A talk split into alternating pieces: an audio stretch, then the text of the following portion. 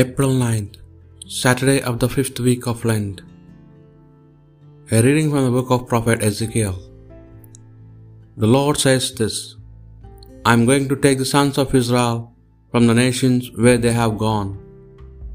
I shall gather them together from everywhere and bring them home to their own soil.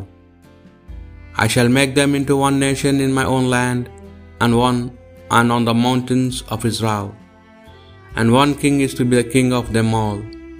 They will no longer form two nations, nor be two separate kingdoms.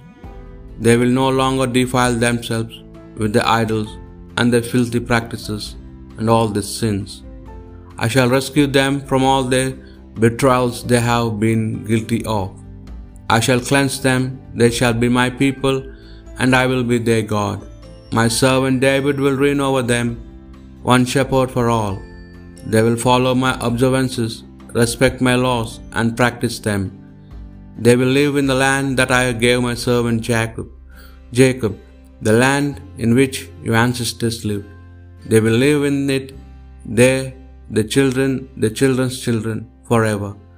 David, my servant, is to be their prince forever.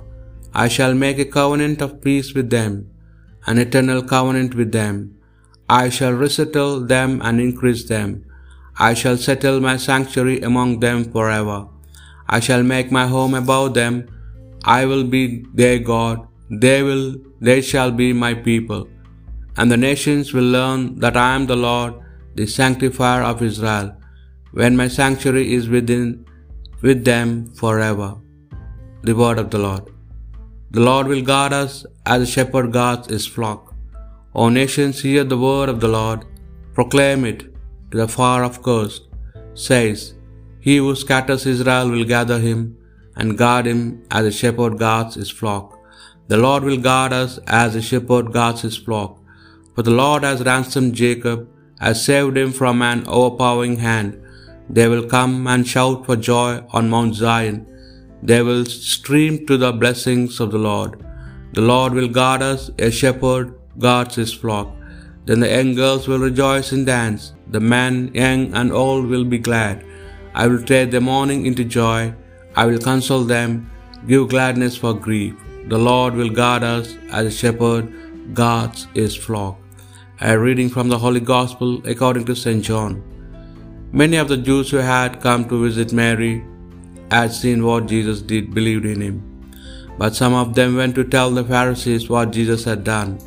Then the chief priests and the Pharisees called a meeting. Here is this man working all the signs, they said, and what action are we taking?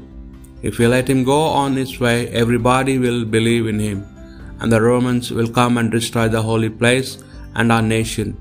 One of them, Caiaphas, the high priest that he, he that year, said, You do not seem to have grasped the situation at all. You fail to see that it is better for one man to die for the people than for the whole nation to be destroyed. He did not speak in his own person.